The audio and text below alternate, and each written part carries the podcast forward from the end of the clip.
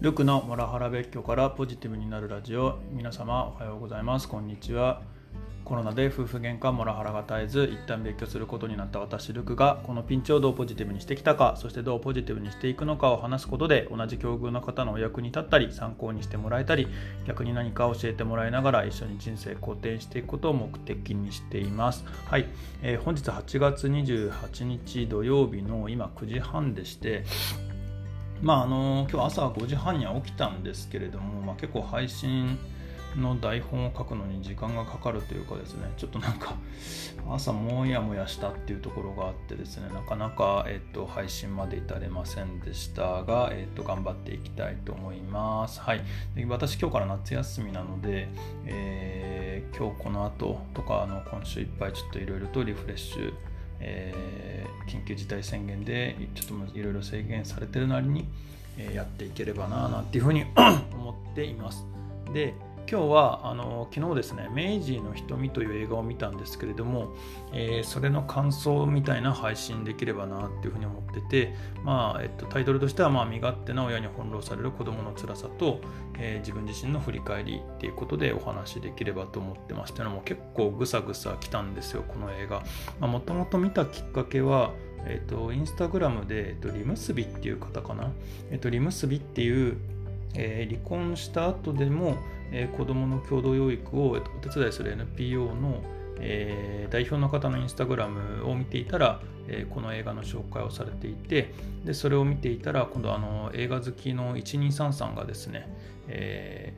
これすごいいいよっていうふうに言われていたので見なきゃ見なかった思ってたんですけどもなかなか見る機会ができなかったんですけども昨日ようやく見ました。そしてやはりぐさぐさ来ました。で、まあ、子供から見た時にえーと、私自身もこうなってなかろうかなってるかもっていうふうに思いながらですね、えー、辛いけれども、えーと、感想と、えー、自分自身の、えーと、振り返りっていうのをちょっとさせていただければと思っています。で明治の瞳ってそもそもどんな映画かっていうところでちょっとあらすじ引っ張ってきたんで読み上げていきますと,、えーとまあ、離婚した両親の家を10日ごとに行き来することになった6歳の明治、えー、ベビーシッターだったマーゴが父と再婚。母は心優しいバーテンダーの、えーと、リンカーンと再婚する、えー、自分のことに忙しい両親は次第にそれぞれのパートナーにメイジーの世話を押し付け、えー、マーゴとリンカーンと過ごす時間がほとんどになる。ある日母が突然ツアーに出かけメイジーは一人夜の街に置き去りにされてしまうのだが点々点ってんったらすじです。でまあ、感想としては、まあ、今のあらすじからも分かっていただけると思うんですけれども、まあ、自分勝手な両親に振り回される。そしてまたあのそのなんでしょうね新たなその両親のパートナーであるマーゴとリンカーンっていう方が、えっと、女性がマーゴで男性がリンカーンって方がいらっしゃるんですけれども、まあ、その方たちもあの非常に心優しくて、えー、明治のことを愛しているものの、えー、やはり彼らも仕事があったりだとかあの都合があったりとかするのでそういうようなものに振り回される明治が本当にかわいそうっていうような状況です。で、ま、それでも結構けなげに明るく振る舞う明治を見ていてすごく切なくなるっていうような状況でございまして、まあ、本当にその今のあらすじの最後の母が突然ツアーに出かけ明治は一人夜の街に置き去りにされるっていうところが結構本当ひどいシーンであのリンカーンがいつも働いている、えー、とレストランにもう行ってくれっていう感じで、あのでリンカーンには連絡取れてないんですよね。えっと、てか直前になんかすごい大喧嘩しててリンカーン飛び出して出てっちゃうみたいな状況があったりとかするんですけどつかネタバレひでえなって感じなんですが、えっと、その相手の状況も確認せずに母親がそこにいるだろうっていう推測であのレストランに向かわせるんですけれども結局そこにリンカーンはいなくてであの一人ずっと寂しくあの待ち続けるみたいな状況があったりだとかあと他にもあの今日はお父さんが迎えに来る日だからもうマンションの玄関に行きなみたいな感じで、えーと、そこで待ってるんだけど全然お父さん来ないみたいなことだとか。でお父さん来ないからあの本当は明治がいないっていうつもりで予定を立ててたのにまたそれで、えーと、予定が狂って困っちゃう、えーと、なでしょうね、えー、と相手方みたいな形で結構ですねあの散々だったりで大人の都合に明治がすごく振り回されるっていう状況でしたでまあこんなひどい仕打ちを受けていながらも明治は本当に明るくてそしてまあ本当に心優しい大人に対して、心を開きついていくっていうような、えー、とそんな話です。でまあ本当両親が、えー、と父親も母親も結構ひどい人として、え表現されているっていうところが特徴ですね。はい、で自分として振り返っていく時に、まあ、私がこの映画に仮に出るってなった場合にあのまあ簡単に言うとまあ自分勝手な親っていうサイドと、まあ、子供のことをちゃんと考えるサイド親サイドっていうのが、えーとまあ、2つ出てくるっていう状況において、まあ、自分がどちら側かなって考えると,、えーと、すごい残念だなって残念だし悲しいなと思ったんですけども、え、自分勝手な親側になってしまうなっていうふうに思ったんですね。で、まあ、というのもやっぱコロナ前は平日のほとんど仕事で過ごしてるっていう状況でしたしで、まあ、今回のこの別居っていうのも、まあ、自分を守るために、えーと、妻から逃げるように別居してるっていうのもありますし、まあ、会いたい会いたいって言っていても、えー、それに対して自分から積極的な行動をしていないできていないっていうところがありますで、まあ、それよりももう本当妻が怖くて会うのも嫌だっていうような情けないけどそういう正直な気持ちだったりしてて。でまあ本当子供のことを優先して動ければいいんだけれども、まあ、このでなんていうんですかね、まあ、この映画に出てきた父親は本当なんかあの美術賞をしてるんですけども急遽イタリアに行くことになったとか急遽イギリスに行くことになった多分ニューヨークに住んでるっていう設定なのかなって感じなんですけども本当出張ばっかりで全然家にいなくてであの再婚したえっとマーゴっていう人に明治を押し付けてで片やでも最後あれなんですよね。もう俺はイギリスに住むと思うって言ってでもう明治置いてっちゃうんですよね。っていうようなことが起きたりとかあの本当ひどい父親だなって思ってて、まあ、そんただそこまでひどい父親ではないにせよなんですよね。仕事がある時に子供が来ちゃったらもう来ちゃったらっていう方がやっぱひどいね。あの正直対応できないのは事実だなっていうふうに思います。うん。まあ、1日2日だったらねあの僕の同僚たちも事情は知ってるので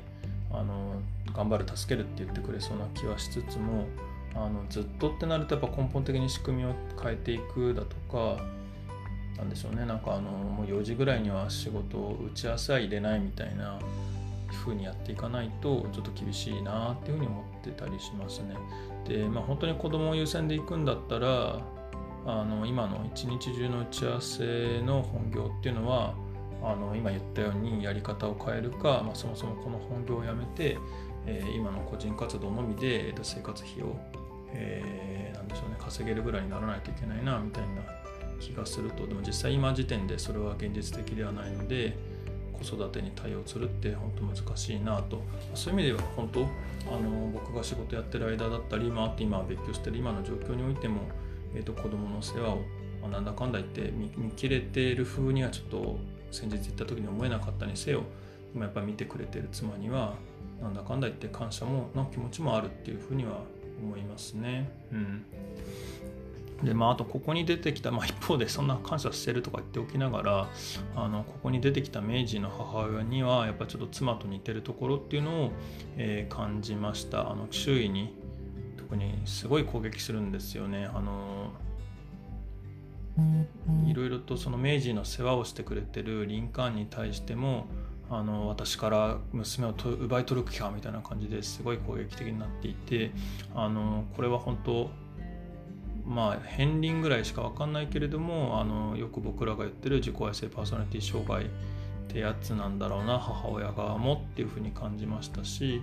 で父親側もあのあそこまでではないんですよ。やっぱり私のタイプに似てて結構、えー、避難型というか対比型というか回避が回避型か。あの逃げちゃうタイプだなっていうふうに感じた次第です。はい、でまとめに入っていくんですけれども、まあ、子供がいて、えっと、別居や離婚経験のある方には特にぐさりとくる映画だというふうに思っていて実際私はぐさぐさでしたっていう感じなんですけども、まあ、なので、まあ、ぐさりと来たい方にはおすすめだと思いますあの最後はなんだかんだ言って一応ハッピーには終わるのであのそこはご安心いただければと思うんですけれどもあの子供にこんな目を合わせちゃうのかっていうのは、えー、でも結構あるかもしれないなっていうので、えー、心配になった話でしたね。うん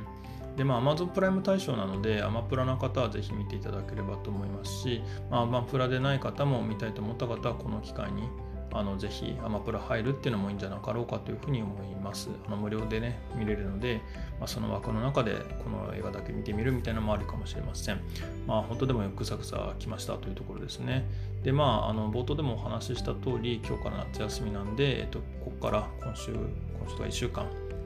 えー、いろいろ頑張ったりリフレッシュしていきたいというふうに思います。というところで本日の配信終わりたいと思います。あ、ちょっとあと1個だけ、えっと、最後の最後で、えっ、ー、と、なんだろう、宣伝じゃないんですけども、今、あの、郷さんという方が、えーと、主催されているスタイフ拡散部っていうのがあるんですけども、えー、その拡散部が半年経ったということであの拡散部半年祭りというのがあり私もそこに参加させていただいています。もともとスタイフ拡散部にちょろりんこ、えー、参加させていただいてたっていうところもあるんですけれどもであのまあ、自分のあの渾身の放送をあのみんなで共有し合おうっていうやつなので、えっと、私はですね、あの1回1日だけ公開していた、えー、セックスレスとモラハラっていうあの赤裸々なネタを、えー、この3日間、えっと、昨日、今日、明日で、えっと、期間限定で復活させています。なので、まあ、もしよろしければ、あの今のネタ、あのタイトルでピンとくる方はですね、ちょっと聞いてみていただければ幸いです。あのすいません。ただただ私が赤裸々にあのそういったネタを話してます。あのイヤホン推奨会かも推奨かもしれませんっていうところも合わせてお話ししておきます。あの概要欄にリンク貼っておりますし、あの93回目のところに行ってもらえれば、あスタイフですね、スタンド FM の、えー、と93回目に行っていただければ、えー、見れるかと思います。はい。というところで、えー、とちょっと宣伝でございました。はい。というところで、えー、本日の配信を終わりたいと思います、えー、何かご意見、ご感想等ありましたらコメントやレターで教えていただければ幸いです。また、この話がためになったという方もぜひいいね、フォローいただければと思います。みんなで人生を肯定させて幸せになっていきましょう。ルクでした。では。